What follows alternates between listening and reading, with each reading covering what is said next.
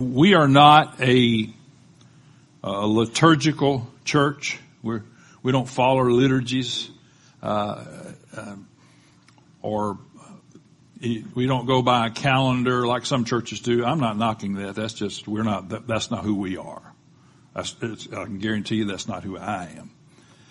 But today is Pentecost Sunday, and I wanted us just to to consider that today. I wanted us to consider uh, Pentecost Sunday. Pentecost Sunday is the day uh, that we celebrate or commemorate God fulfilling the prophecy by Joel of pouring out His Spirit on all flesh. You can put that up, Aiden.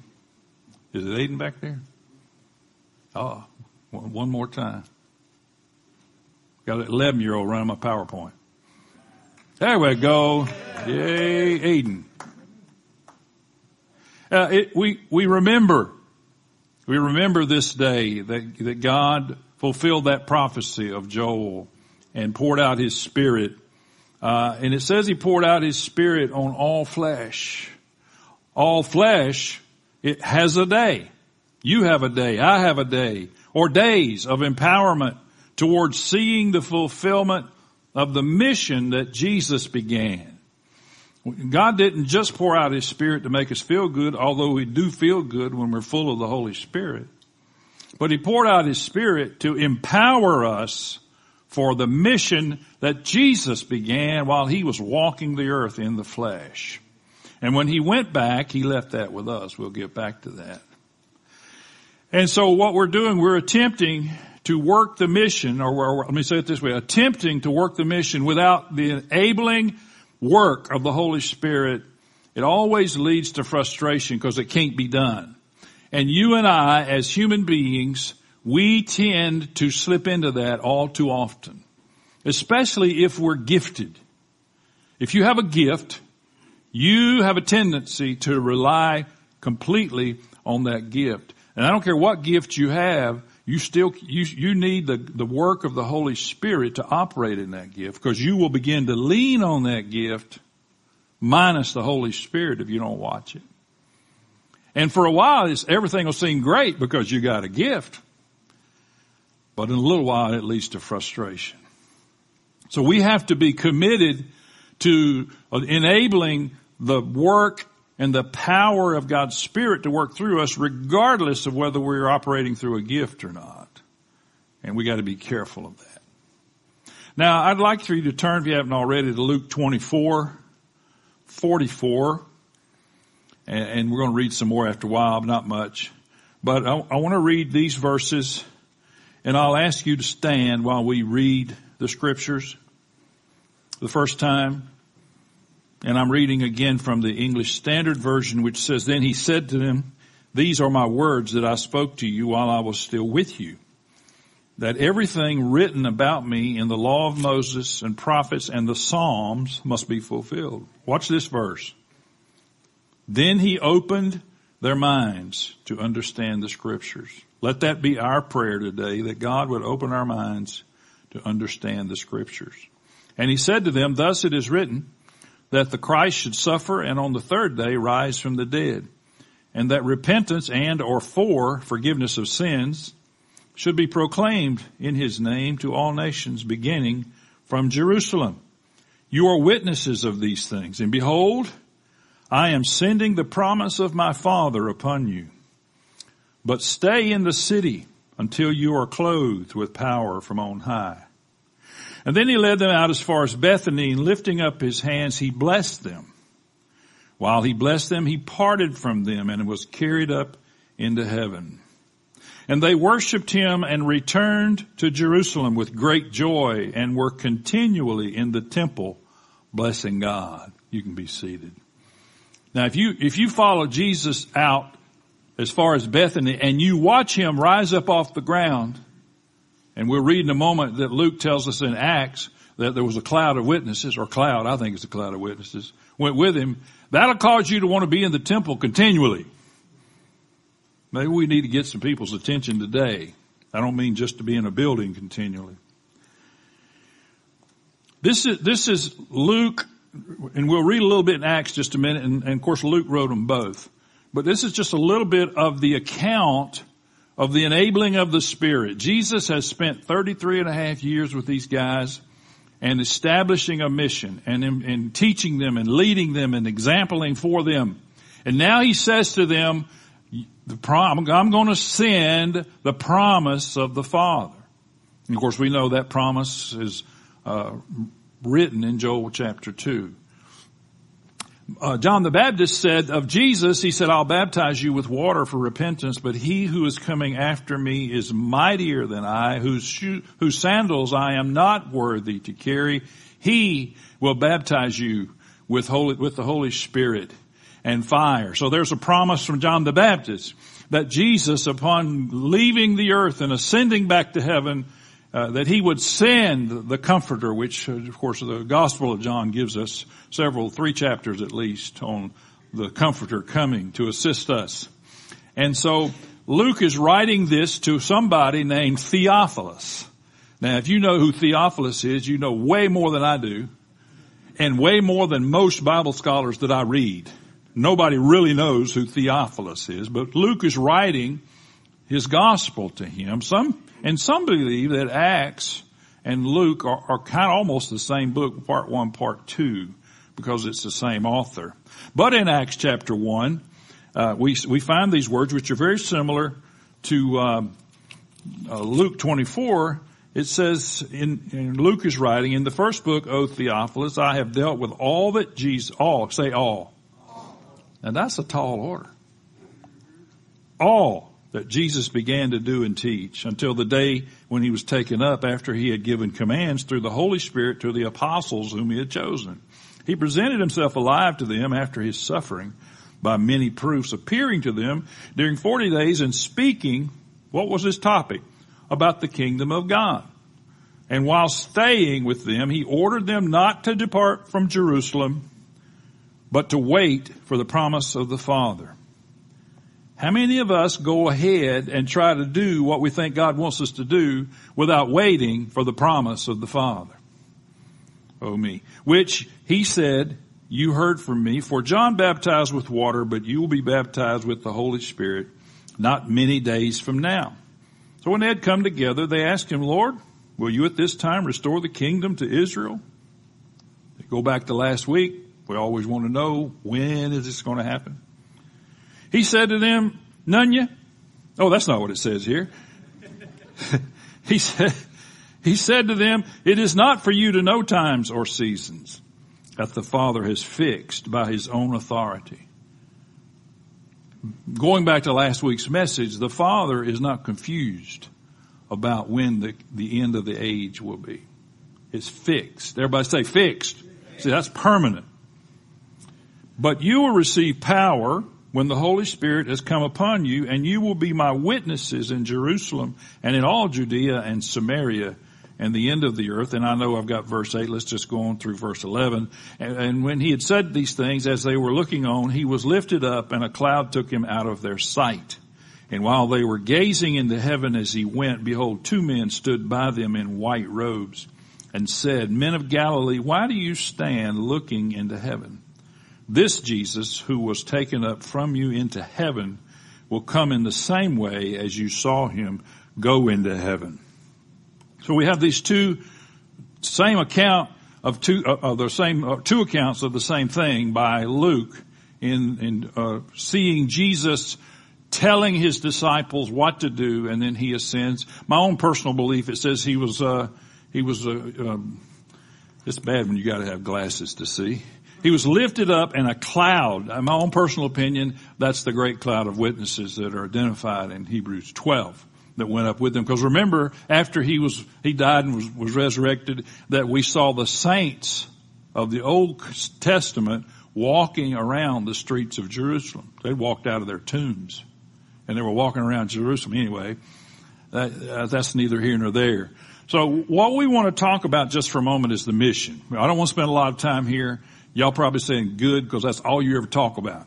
But I want to just hit just quickly the mission because if we don't understand the mission, we don't know what we're empowered for. And we don't understand why we need to be empowered. And the mission is, is very simple and, and it's in these words, go and make disciples. Go and make disciples. That's some, uh, Derek Prince said one time that in the military he learned, and I've heard, I know I've heard other people say this, that one of the things you learn is that you do the last thing you were told to do until you find something, somebody tells you something new to do. And you keep doing the last order that you had. And Derek said the last order we received from Jesus on the earth was to go and make disciples. That has never changed. That's our mission. That's what we're, that's what we're after. Our problem is, in, in the world, and 2 Corinthians 4 tells us this, and that is, and I wrote it down, the God of the age, we know who that is, the God of the age has blinded the minds of those who do not believe lest the light of the gospel of the glory of Christ, who is the image of God, should shine on them. The God of this age has blinded. That's a dynamic. There's something supernatural going on when the God of this age, the devil, Satan, has blinded the minds of those so that they would not believe. Here's our problem. You and I are natural beings. Yeah, I can cut you, you'll bleed. We're natural beings. We're full of a supernatural Holy Spirit. And that's the, that's the key to the mission. The God of the age has blinded them. And also we're told in Colossians 1 that when we come to Christ through the grace of God, that we are transferred out of darkness into light. Now you can't do that by just joining a church. You can't, you can't do that by moving your letter of membership. You can't, you can't do that by making some intellectual or mental assent to the gospel. Something has to take place that is supernatural. Only the supernatural can move a person from a kingdom of darkness into a kingdom of light. You can't be, you can't do that through education, and I'm, I'm for all these things. But none of that happens without something supernatural taking place. If Ephesians 2 teaches us that we once were dead, but now we've been made alive together with Christ, that can only happen from a supernatural experience. Now I don't know about you. If I stopped right there, I think, well, okay. That leaves me out. What am I going to do about that? Well, it even gets worse. Jesus told his disciples, heal the sick, raise the dead, cleanse the lepers, cast out demons. Okay. Where do we, where do we sign up for that? Except for the fact there has to be some supernatural intervention. And you and I can be and are endued with power from God to exercise the supernatural. You say, well, I, I don't know about me. Well, we'll see if we can do something about that. and so he tells them, go to the upper room. It's, it's, it's, uh, we're going to real briefly just run through this, but the upper room is important because uh, we learned there that obedience to the Lord is a prerequisite to ushering in the move of God. You're never going to see God move if you're not going to obey God. Now, I know that sounds profound, but it's not. It's just a very simple thing. Jesus told them, wait in Jerusalem and, and expect power. And that's all he told them. He didn't tell them what was going to happen. He didn't tell them when it was going to happen. So these folks walked after he ascended, these folks walked about three quarters of a mile to the upper room. 120 of them got in the upper room. I've often wondered why there wasn't more, but that's another topic for another day. But they walked to the upper room and they waited. How many of you pat your foot in front of the microwave oven? You know you do. Man, that's the longest 15 seconds of my life. You just do it. We all do it. And they went to the upper room knowing that Jesus said, you go, you wait, you'll get power. And that's all they knew. So there's, what are they going to do? Well, for one thing, they were obedient. They walked the three quarters of a mile, went into the upper room, and began to wait. Isaiah t- tells us if you're willing and obedient, you shall eat the good of the land. You can get a long way, saints, by being obedient to God. You can go a long way by by listening to the voice of the Holy Spirit and responding. And then they were, we're going to deal with this again, but it says they were in one accord and that was not a Honda. It was, they were in, come on now, wake up. They were in one accord. They were of the same mind and of the same purpose. That doesn't mean they they agreed on everything. As long as uh, someone said uh, Churchill or someone says, as long as if if, uh, if you and I both agree on something, one of us is not needed. So you know, there's, there's nothing wrong with seeing things from a different perspective, but they had the same mind and the same purpose. Their end game was the same. They didn't even know what the end game was really except to be obedient to Jesus. And so they gathered in one accord of the same mind, of the same purpose. And I want to just point out that is His purpose and His agenda, not what we come up with, which we also have a real tendency to do. And then it says they didn't know what else to do, so they devoted themselves to prayer. Well, you know, we don't know when to expect this. We don't know what it's going to look like, but he told us to go and wait and he's going to send us power. So let's pray. Let's engage with the source. Let's connect to the, to the source of whatever is coming. Oh, we don't know what it looks like, but we know who it's coming from. Let's pray. And they prayed in the upper room and engaged with God. And then there's this thing called, I call order in the court. And it's this, it deals with this. Judas had a legitimate place with the apostles. So yeah, but he, yeah, but he, yeah, yeah, I know yeah, but he, but G, Judas was chosen, everybody say chosen, by Jesus. He wasn't an accident. He, did, he, he didn't hire somebody and the wrong guy showed up. Judas was picked out by Jesus to be one of his twelve. And of course, we know the story. The scripture must be fulfilled. And, it says in Acts 120, for it is written in the book of Psalms, may his camp, uh, Judas, become desolate and let there be no one to dwell in it and then let another take his office. And uh, this is pointed out in Acts 1 that this is referring to Judas let another take his office. So Judas has this legitimate place with the apostles. He forfeits that place when he betrays Jesus and hangs himself. And so the scripture must be fulfilled that one would take his office. And so they draw lots and they select Matthias to be the, the 12th disciple, the 12th apostle. And one of the things we have to understand is that agreement and alignment with God and His Word precedes, everybody say precedes, the move of God. If you want God to move, get in agreement with God. And don't ask God to get in agreement with you. Say, well, God, here's what I want it to look like. Here's, here's what I want to do, God. Bless this, God. Now I want to pray your blessing upon this. And God says, I don't know what you're talking about because I have nothing to do with that. Now let's go over here and look at what I have something to do with. Now here's what I want. Get, now get in agreement with me and get aligned with me and you, you'll see some stuff. That's probably not what he said, but he wasn't raised in the South like, like I was.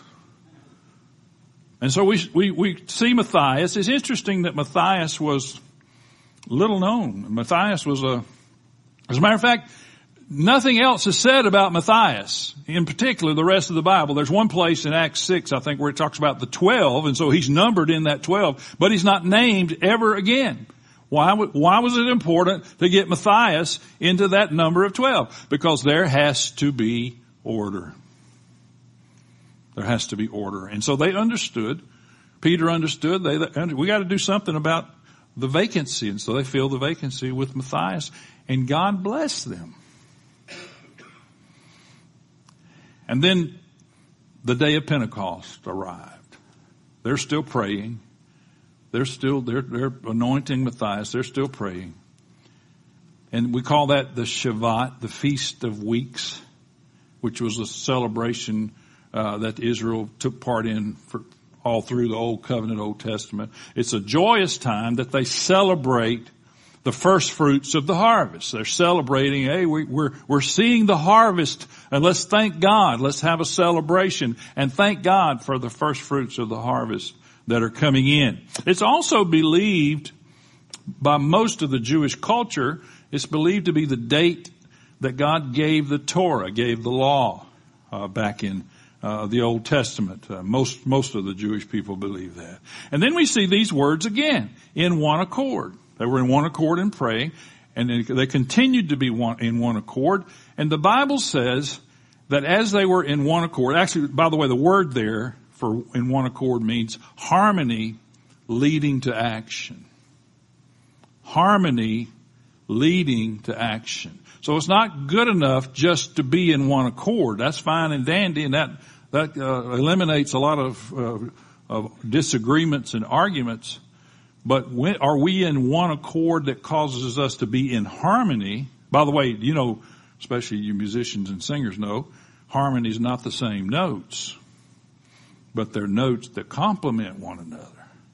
Now, when someone sings the wrong note, like Barney Fife, you know it. Your body, especially those who have some music in, your body feels, you know, sometimes we'd be watching TV and somebody be singing or somebody be playing a guitar and there'd be one of their strings would be out of tune and I go, oh, because it's just like something hit me. Harmony are the different notes that sound good together. Unison's good, harmony's better. But that harmony leads to action. It puts something on our feet. The Bible says suddenly, while they're in one accord, suddenly. Can I tell you that most of the time when God moves in your life, it's suddenly? Most of the time when God moves upon you and you sense the power of His Holy Spirit, you sense the direction of His Holy Spirit, most of the time it's suddenly. You don't see, you're not prepared for it. You don't see signs. Be prepared for your suddenly. How you, how can you be prepared for your suddenly? That is to be diligent with what you know to do now. Be diligent with what your hand has been put to right now. And then expect somewhere your suddenly. Well, there suddenly arrived in that room, in that upper room that day during the feast of Shavuot, the feast of weeks. And they, as they prayed, there became, they heard a sound, and here's the key, from heaven. Sound from heaven. And it says, like a mighty rushing wind. Everybody say like. It's like a roar of a multitude. They began to hear in this room of just 120 people, they began to hear this sound, this blowing of wind, this roar of a multitude.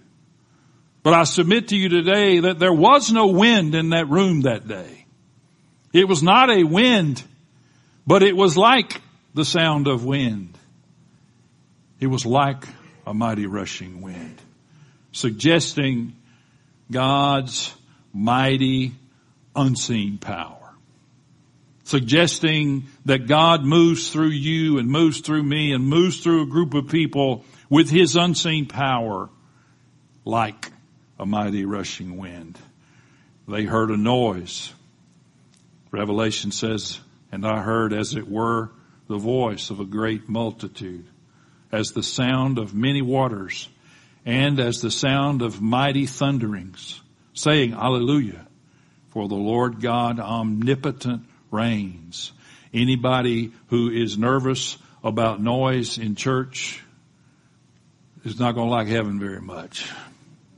Anybody who's nervous about loud singing and loud people saying amen and hallelujah and those things, they're not going to like heaven very much. This sound, Bible says, this sound that sounded like a mighty rushing wind, it sounded like a roar of multitudes. This sound, it says, filled the whole house.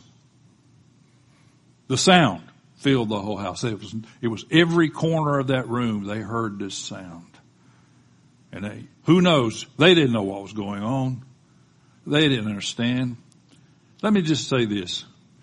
So many times when we think about God moving in our midst and we're praying, so, so many times we get scared what God's going to do next. And one of the reasons we get scared about what God's going to do next is we're not in control. He's in control.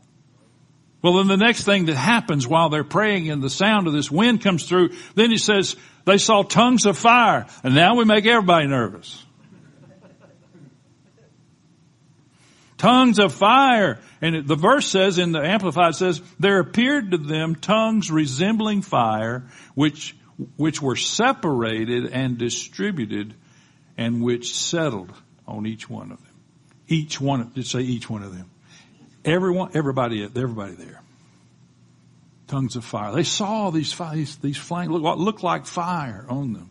And it, it was, some versions say it was, they were divided, but they were not divided in the sense of having arguments, divided in the sense of, of separating out and sharing. And upon each person, every one of the 120, they saw tongues of fire resting on these folks in that moment.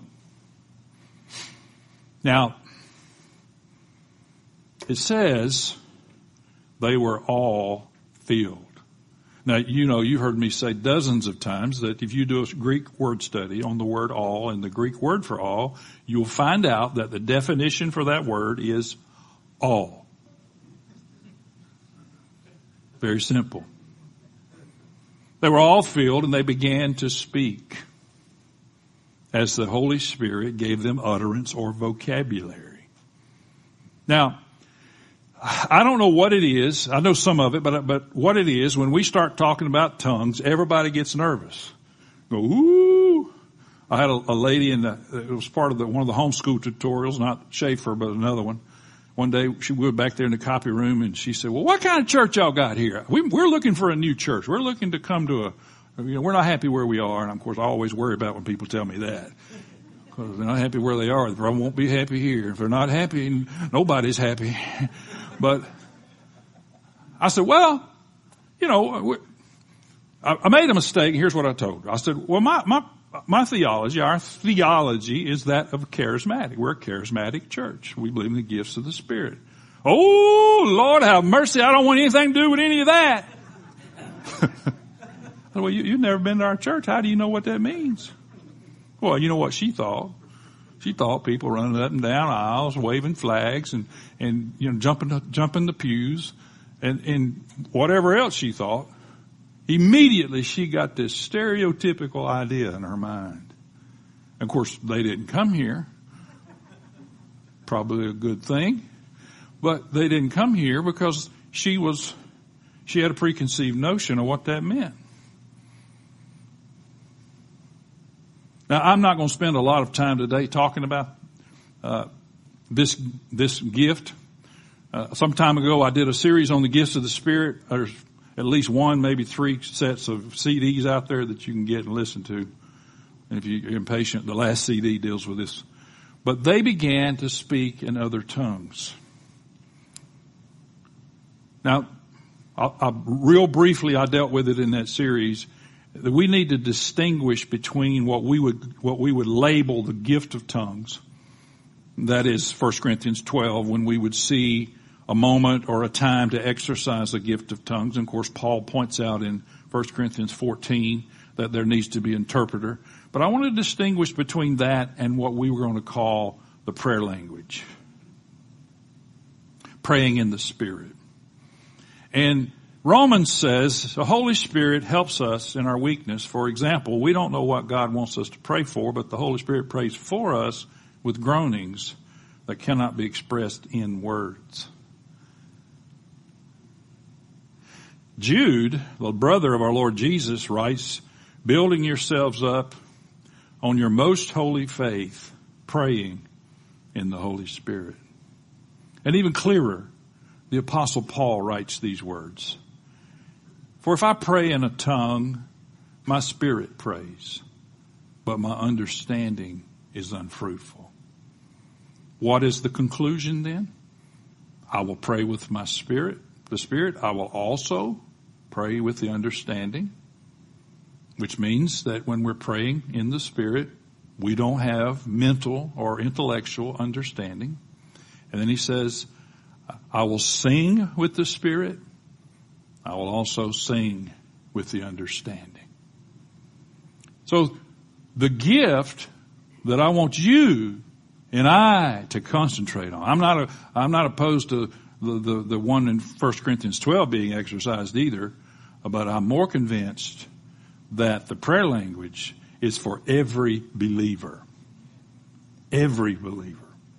The other gift, I'm not so sure that it, you know, is there times and places, but, th- but this gift. And so they began to pray in the Spirit. And interestingly enough, as they did, people around them began to hear in their own native tongue people talking who did not know their language. And I've heard of this happening. I've heard of people being in church services, someone get up and pray in the Spirit, someone started crying over here, and they afterwards they said, well, how did she know? How did he know? How, and they said, what? How did he? He said exactly what's going on with me in my native tongue. He doesn't know how to speak that. He, she doesn't. I've heard of that happening. But I want you to see this verse real clear. Acts 2.39. For the promise is for you and for your children and for all, everybody say all, we know, we know what the definition of that is. For all who are far off. Watch this last line. As many as the Lord our God will call.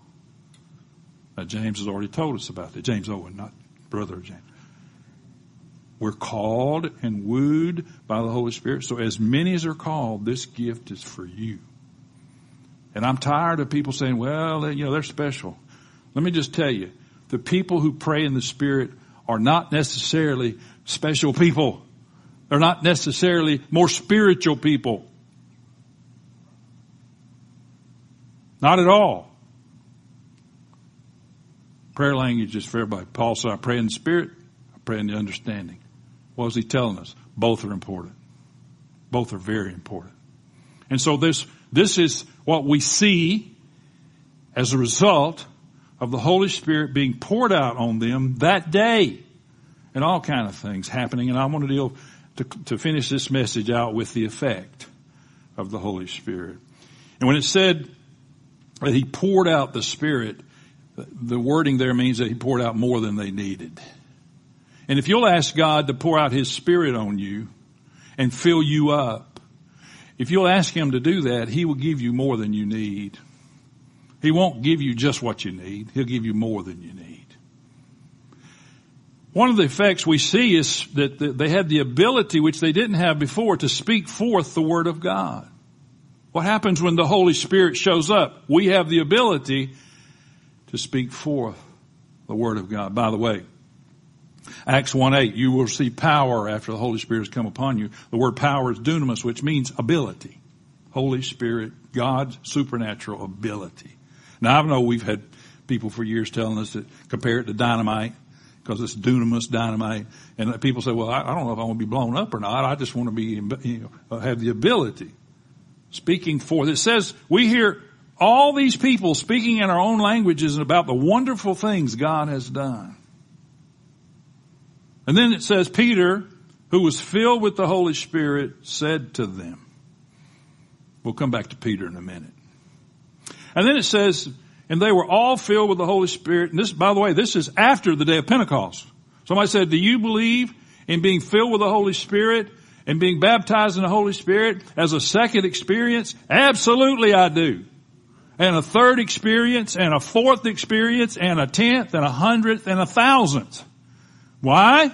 Everybody tell, we leak. We leak. We, we need to be the, continually filled with the Holy Spirit. It's not just he had one time experience and I got a badge. Doesn't work that way. So this was, this was after the day of Pentecost. Same bunch of people, they were filled with the Holy Spirit. Well, what, what happened? They leaked too. They spoke.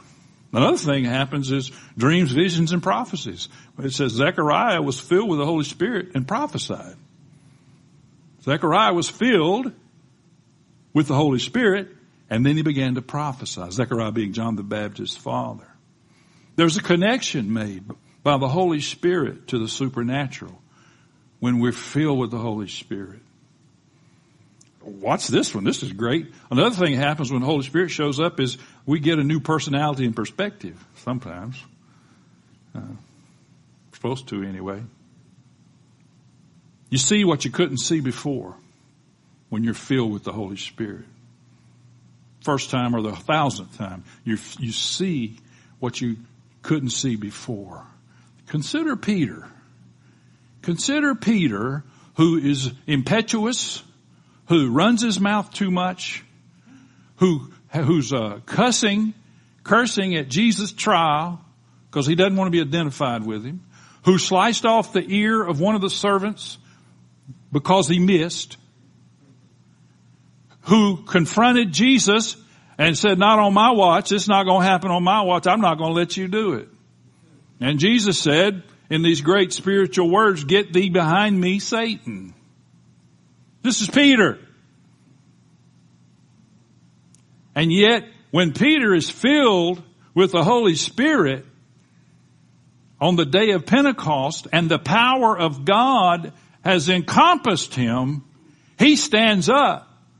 And as Brother Charles Simpson likes to say, he was the main speaker at the conference on the day of Pentecost. And 3,000 people came to Christ. Why? Because he suddenly became or gained the ability to speak clearly and succinctly. And when you read that sermon in Acts that he gave them uh, my goodness, where was that Peter before? I'll tell you where he was. He was pre-filling of the Holy Spirit. And the Holy Spirit changed his personality a little bit. Now he had still, he still had some issues because he was still a human being, but he changed. And then another thing that happened is, is uh, even uh, from self-centered to others occupied. It's not just Peter, but the disciples their whole time of walking with Jesus, who were they interested in? Themselves. They were jockeying for position. And then we find them in Acts having all things in common. From jockeying for position to having all things in common. What's the difference? Filling of the Holy Spirit. James and John, they, they sent their mother to talk to Jesus because they wanted to sit at his right hand. Jesus said, well, they won't suffer what I'm going to suffer. They, they maybe can. And Of course, I, nothing's really recorded, but I think they said, never mind, mom. We're done. We're good. We're good, mom. Leave, leave them alone. But when James and John did that, the scripture says the ten other disciples heard what James and John had asked and they were indignant. Why were they indignant? They wanted to sit at his right hand.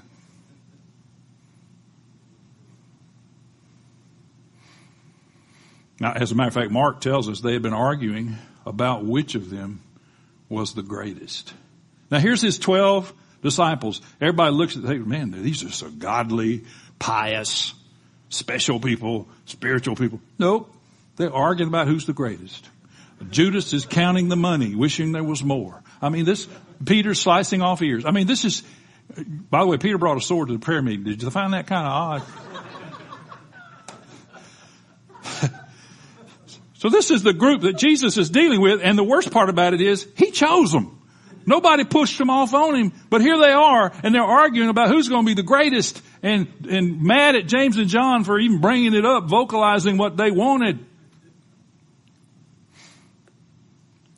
Day of Pentecost comes, they're filled with the Holy Spirit. Well, look at this. Now the number of those who believed were of one heart and soul. And no one said, that any of the things that belonged to him was his own.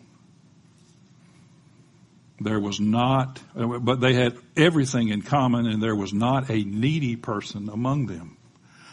From who's the greatest, I, I want to be the greatest to what, what belongs to me belongs to you.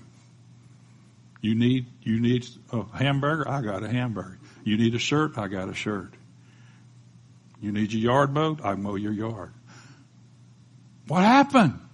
Holy Spirit. Filled with the Holy Spirit. We walk around in flesh, in the flesh with the, with the uh, carnality dripping off of us. And we, we get back into who's the greatest. I want to be the greatest. I want to be the most famous. We get filled with the Holy Spirit. We're no longer jockeying for position, but we're concerned about that other person or a group of people. He said, well, I thought when the Holy Spirit showed up, the only thing happened, everybody started talking in funny languages. See, got to read the Bible every now and then. Here's a, here's one you probably never thought of. When the Holy Spirit comes, there is an increased ability in vocation. Now, I'm not going to take time for everybody to turn, but listen to this.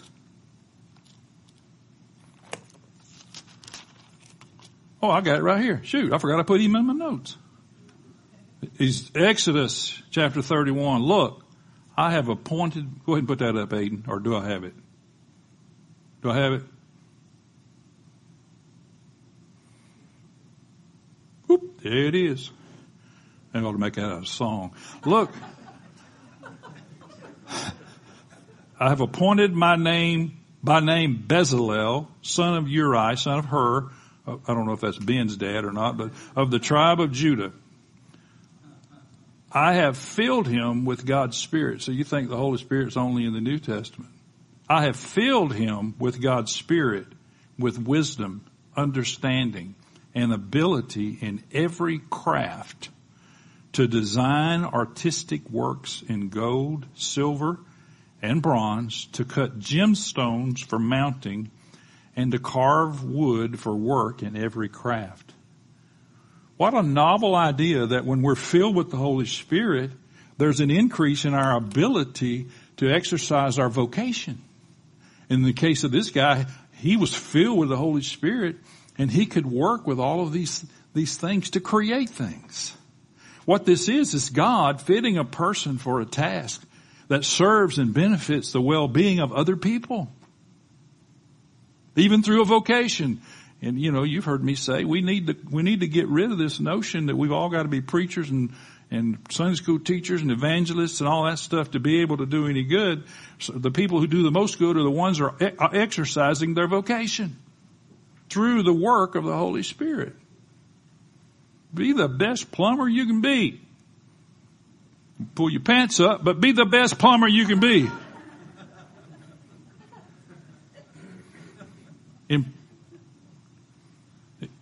Emphasizing our ability and our intelligence and our knowledge and our craftsmanship.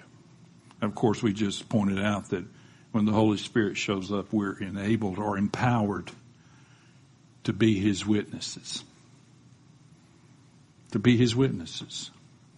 To be those who can walk around carrying with us the good news of the kingdom of God. And finally, what happens when the Holy Spirit shows up is that souls are added souls are added. Uh,